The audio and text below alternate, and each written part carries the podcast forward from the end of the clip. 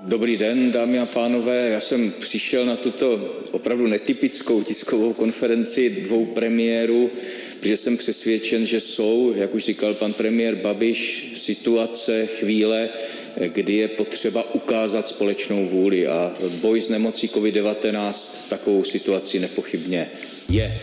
Designovaný premiér Petr Fiala z ODS spolu s premiérem v demisi Andrejem Babišem z ANO podpořili výzvu k očkování milionu lidí týdně třetí posilující dávkou vakcíny. Političtí rivalové se rozhodli ke společnému apelu na veřejnost v době, kdy se světem šíří nová, zatím jen málo popsaná varianta koronaviru Omikron. Co o ní zatím víme? Jak vznikla a v čem může být nebezpečnější než dosud převládající delta? A bude se kvůli Omikronu měnit složení očkovacích látek? Je středa 1. prosince. Tady je Lenka Kabrhelová a Vinohradská 12. Spravodajský podcast Českého rozhlasu. So Omicron uh, B11529 is named as a variant of concern because it has some concerning properties. Um, this variant has a large number of mutations. Evropa má první potvrzený případ nové varianty koronaviru z jihu Afriky. Testy prokázaly u mladé pacientky v belgické Lovani. Nakažená se před dvěma týdny vrátila z Egypta, žádné vazby na jich Afriky nemá. The new variant marks a huge jump in the evolution of the virus since the global health crisis began. The concern? It could be more transmissible and more resistant to vaccines. Kvůli nové variantě koronaviru Česko od zítřka zakáže vstup občanům třetích zemí, kteří v posledních dvou týdnech byli na jihu Afriky. Týká se to osmi států, včetně Jihoafrické republiky, Botswany, Mozambiku nebo Zambie. COVID variant B11529 now has a name, Omicron, according to the World Health Organization, which met in Geneva last night to discuss the threat posed by this mutation of the coronavirus. Das globale Risiko durch die neue Virusvariante Omikron ist sehr hoch. Великобритания ужесточает правила въезда в страну в связи с распространением нового штамма коронавируса омикрон. de la nueva variante del COVID-19 Omicron. Omicron. Omicron.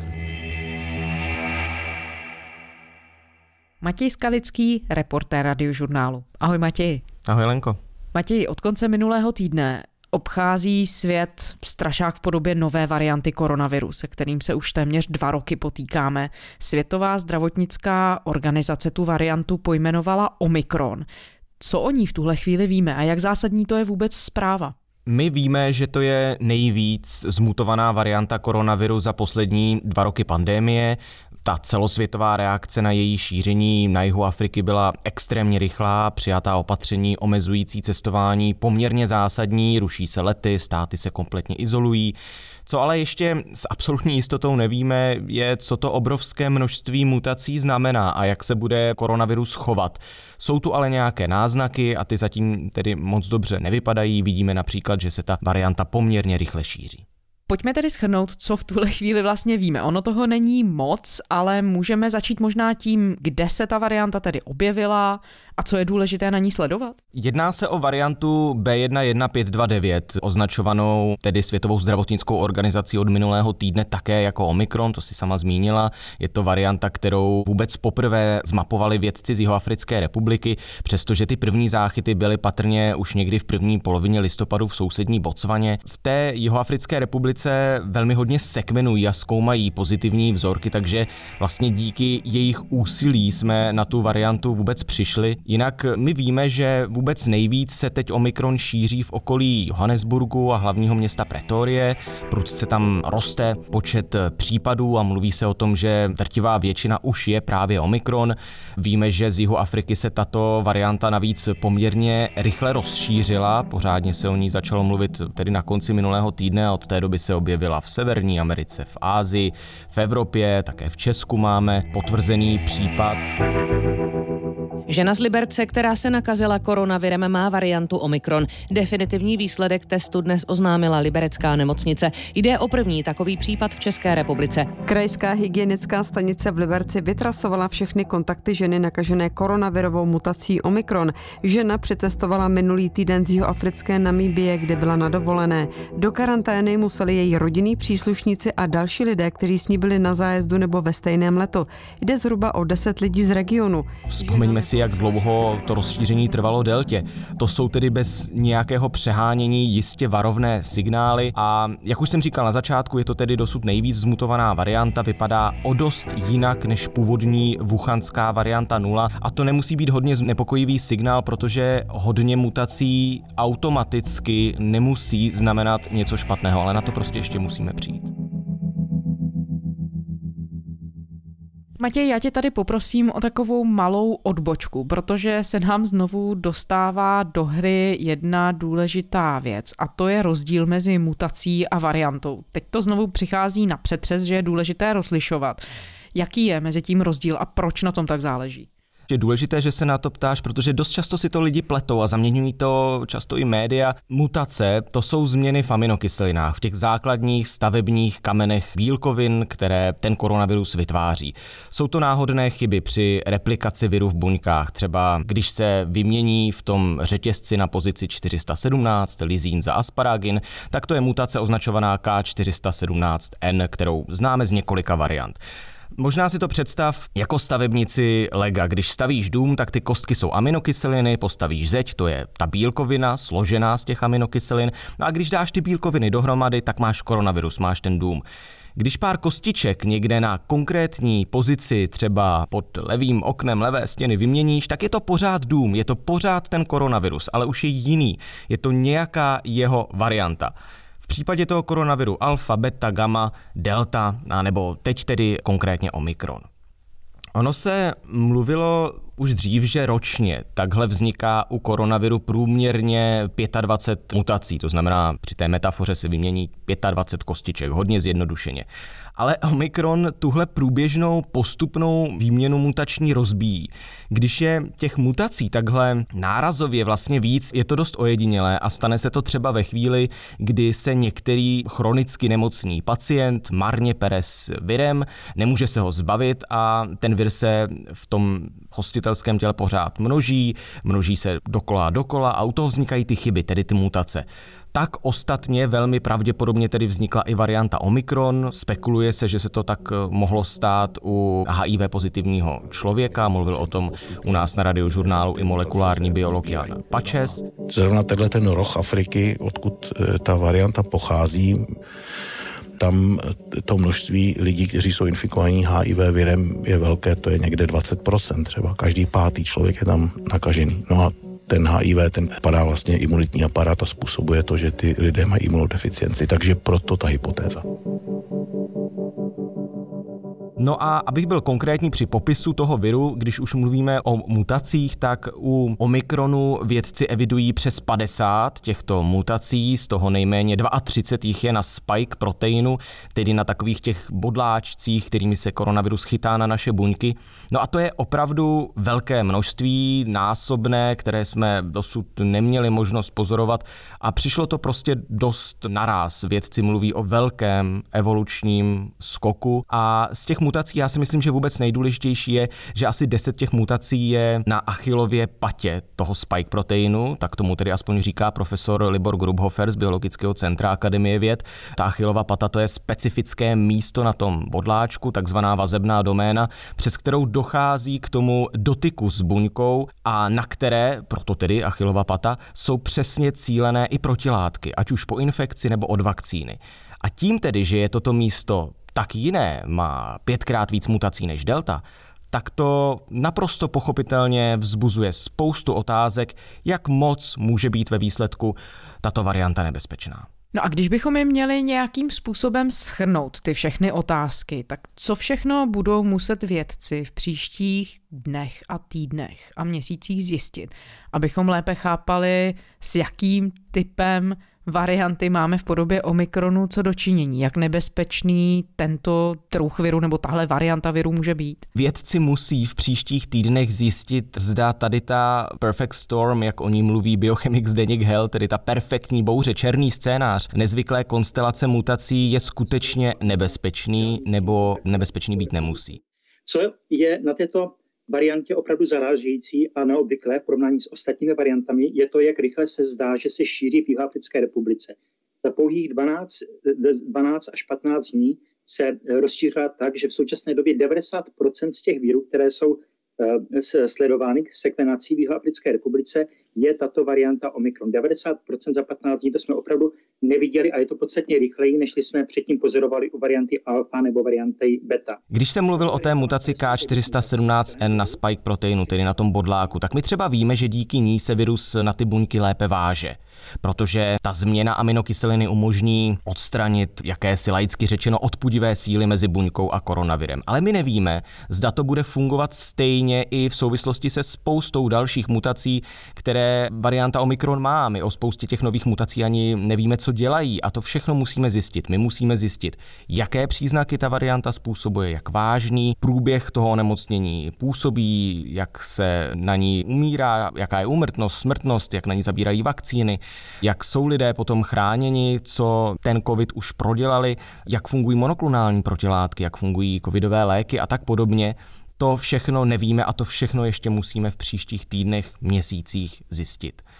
Je tu poměrně vysoká pravděpodobnost, že je skutečně tato varianta infekčnější, v těch největších ohniscích v Jihoafrické republice překonává deltu a zároveň tou obrovskou mírou mutací, a to si musíme přiznat, je tu prostě logický potenciál, že bude nějakým způsobem ta varianta obcházet imunitu, tedy ať už po prodělané infekci nebo třeba po vakcinaci. Prostě proto, že lidé se s touto variantou viru nesetkali a nejsou na ně ani vakcíny. Což tedy neznamená, že ty vakcíny, na to by se možná také ptala, proti Omikronu nebudou účinné. Vědci odhadují, že budou.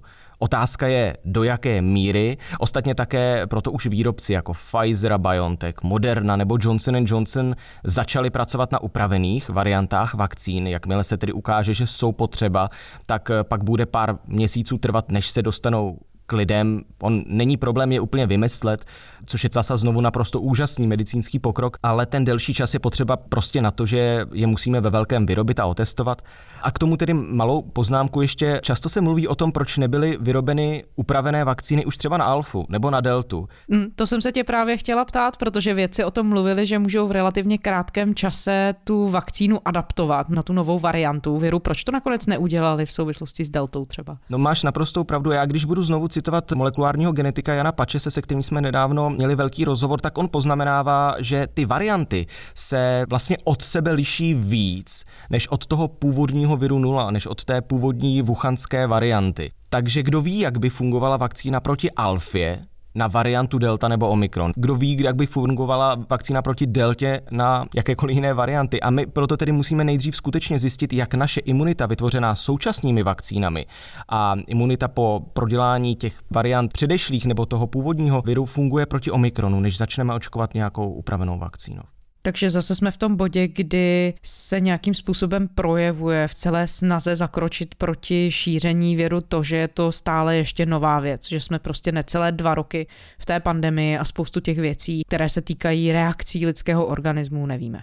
Určitě. Imunita je nesmírně komplexní záležitost, kterou my pořádně nevíme ani za těch desítek let, co ji větší mírou studujeme, ale my nejsme určitě v nějakém bodě nula jako společnost v reakci na tu pandemii. Nejsme vůbec na začátku. Máme tu vakcíny, máme tu léky, máme tu nějaký systém, víme, co zhruba už máme čekat. To znamená, nejsme na začátku, ale dva roky není tak dlouhá doba zřejmě na to, abychom zatím byli schopni reagovat na cokoliv, co si na nás virus může vymyslet.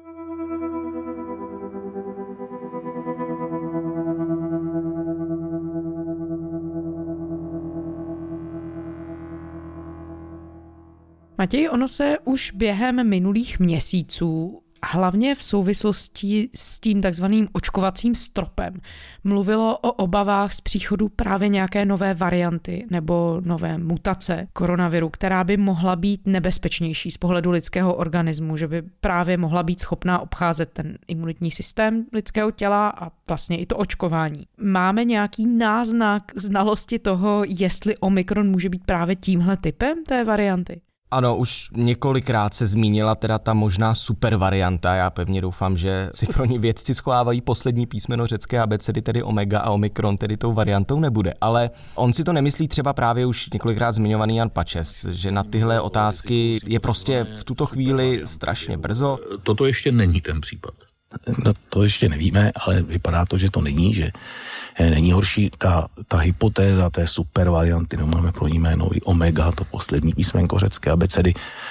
Eh, to zní tak No, proto se tak jmenuje. To je samozřejmě něco, s čím se v těch modelových situacích snažíme jak si operovat, i když si nikdo nemyslí a, a, a doufá, že se takováhle varianta eh, nestane. Ale my známe Omikron pár dní a potřebujeme nejdřív pochopit, proč vypadá tak jinak a co to vlastně znamená. A to prostě bude pár týdnů trvat a do té doby ty otázky jsou na místě, ale ty odpovědi se hledají velmi těžko.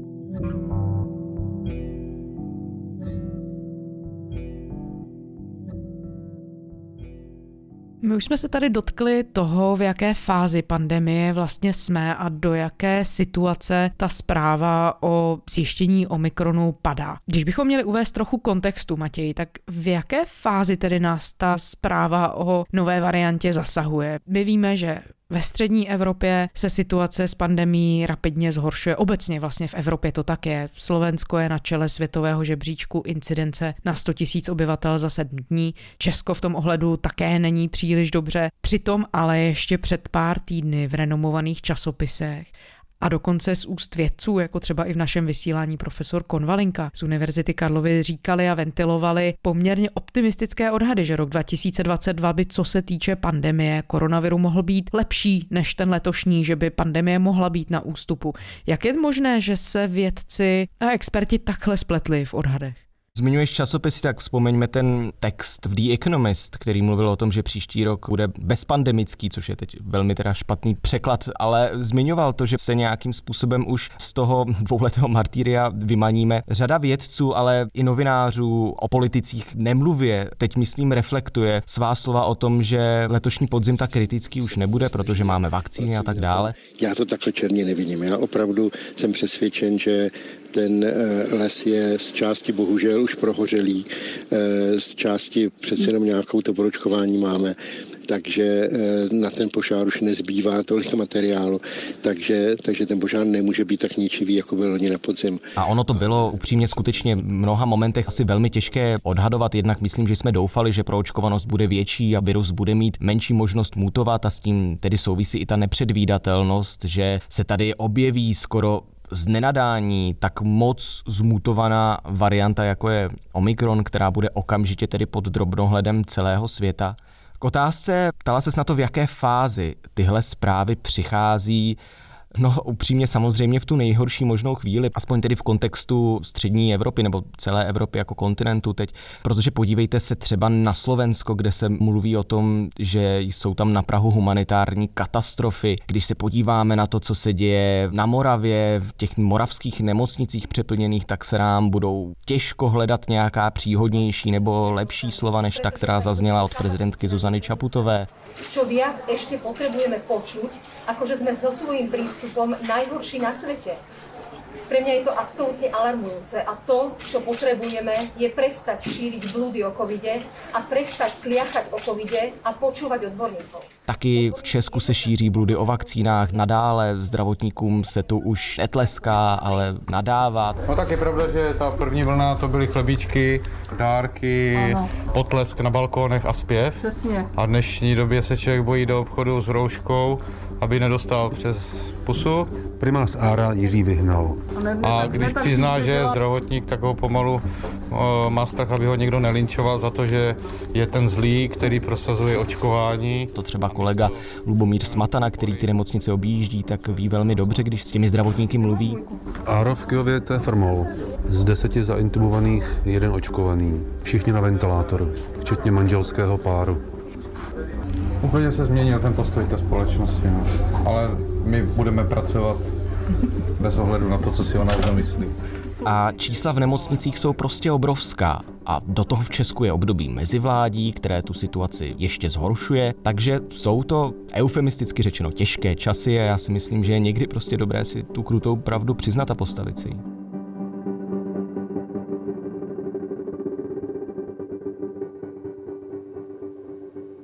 Světová zdravotnická organizace přesto vyzývá země, aby nepanikařili. Ty jsi v úvodu zmiňoval tu reakci států na informace o nové variantě. Už se objevilo uzavírání hranic a zpřísňování pohraničního režimu a tak dál.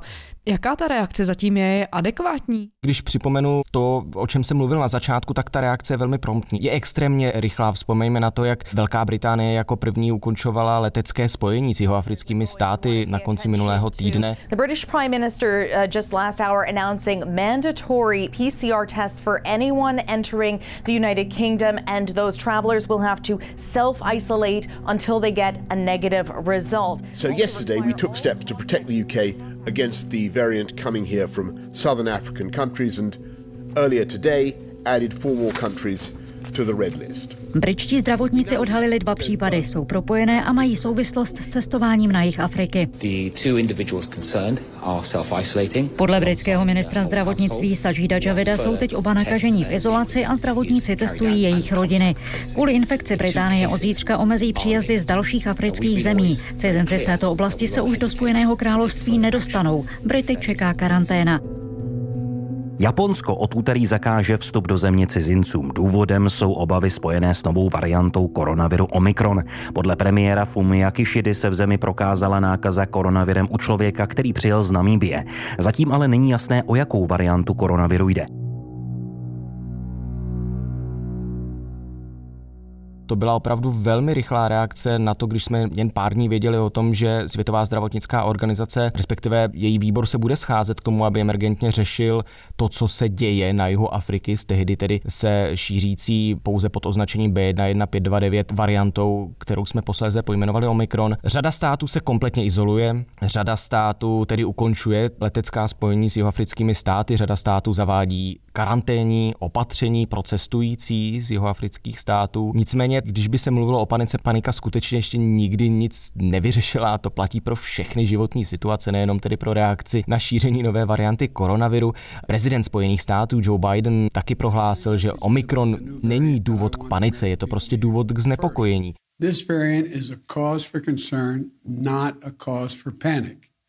We have the best vaccine in the world, the best medicines, the best scientists, and we're learning more every single day. Těžko soudit, zda jsou to všechno v tuto chvíli adekvátní reakce. Já myslím, že to posoudíme až několik týdnů poté nebo měsíců poté. Nicméně si myslím, že po zkušenostech, které už máme s koronavirem a s šířením a s tím, jak rychle to šíření může být, jsou ty kroky poměrně pochopitelné. Nesnad, že bychom chtěli zamezit tomu viru v rozšíření, což vypadá, že už ani nejde, ale nabíráme tím nějaký čas na to se dozvědět o něm víc a správně to riziko vyhodnotit. A Jižní Afrika se teď možná cítí trochu ukřivděně, když řada států světa s ní ruší ty lety a taky se proti tomu hlasitě ozývá a moc tomu nerozumí. Přispěla k tomu přeci, abychom o té variantě věděli hned, aplikovala úplně jiný přístup, než dejme tomu to, co se dělo v Číně před těmi dvěma lety. A má samozřejmě v tom pravdu, protože díky právě sekvenování a velmi precizní surveillance v Jižní Africe, sledování toho vývoje víme o té variantě. Ale jak se třeba teď ozývá z izolujícího se Japonska, je prostě lepší být víc opatrný než málo. Aspoň tedy do té chvíle, než vědci skutečně zjistí, co ta varianta Omikron znamená, jak se bude chovat.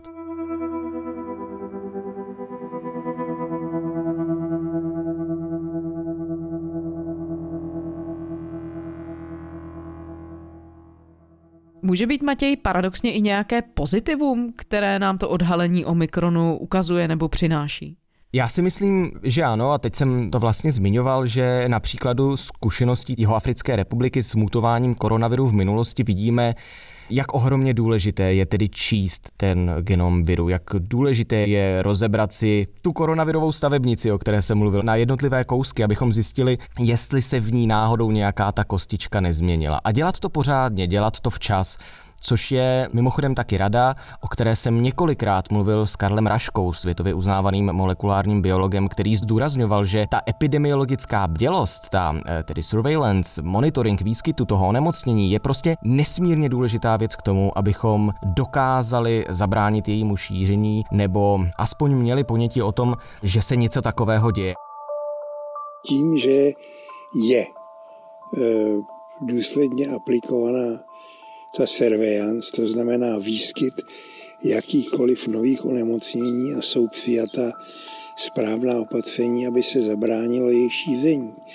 Je to tak, že čím více víme, tak zjišťujeme, že jsme nevěděli dost. Ostatně, když jsem zmínil Karla Rašku, byl to jeho otec, tedy také Karel Raška, který pomohl vymítit černé neštovice a který ten systém epidemiologické bdělosti prosadil u Světové zdravotnické organizace tenkrát už ve druhé půlce 20. století, v 60. letech. A teď se to znovu ukazuje, jak důležité je ten virus zachytit, pokusit se ho okamžitě nějakým způsobem izolovat a minimálně tedy tím získat čas na to, aby se na ně mohli všichni ostatní připravit. Já se Matěj na závěr vrátím k tomu, čím si začínal. A sice Vzhledem k tomu všemu, co si už tady řekl o tom, co víme a co ještě nevíme o nové variantě Omikron, jakou zprávou z hlediska celosvětového boje s pandemií ty informace o odhalení téhle nové varianty vlastně jsou?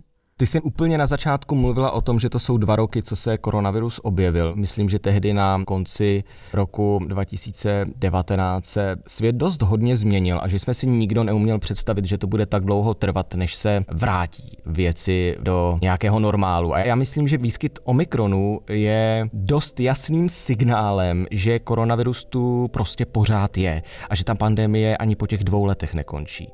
Na druhou stranu, abych skončil trochu víc optimisticky, my nejsme v tom boji na začátku, my už o tom soupeři toho dost víme, máme proti němu řadu dobře fungujících zbraní, které navíc umíme upravovat tak, aby fungovaly ještě lépe. A to všechno je obrovská motivace se nepoddat té možná objevující se apatii, nerezignovat prostě, ale tomu viru se prostě postavit čelem svědomím, že koronavirus nemusí nikdy pořádně zmizet, a to je potřeba si přiznat, ale my můžeme získat kontrolu nad tím, jak moc a jak moc závažně se šíří. Matěj Skalický, reportér radiožurnálu. Matěj, děkujeme za rozhovor. Není za co, naslyšenou. A to je ze středeční Vinohradské 12 vše. Děkujeme, že posloucháte. Pokud se k některé z našich epizod chcete vrátit, všechny je najdete na serveru iRozhlas.cz a také v podcastových aplikacích. Psát nám můžete na adresu vinohradská12 zavináč rozhlas.cz To byla Lenka Kabrhelová. Těším se zítra.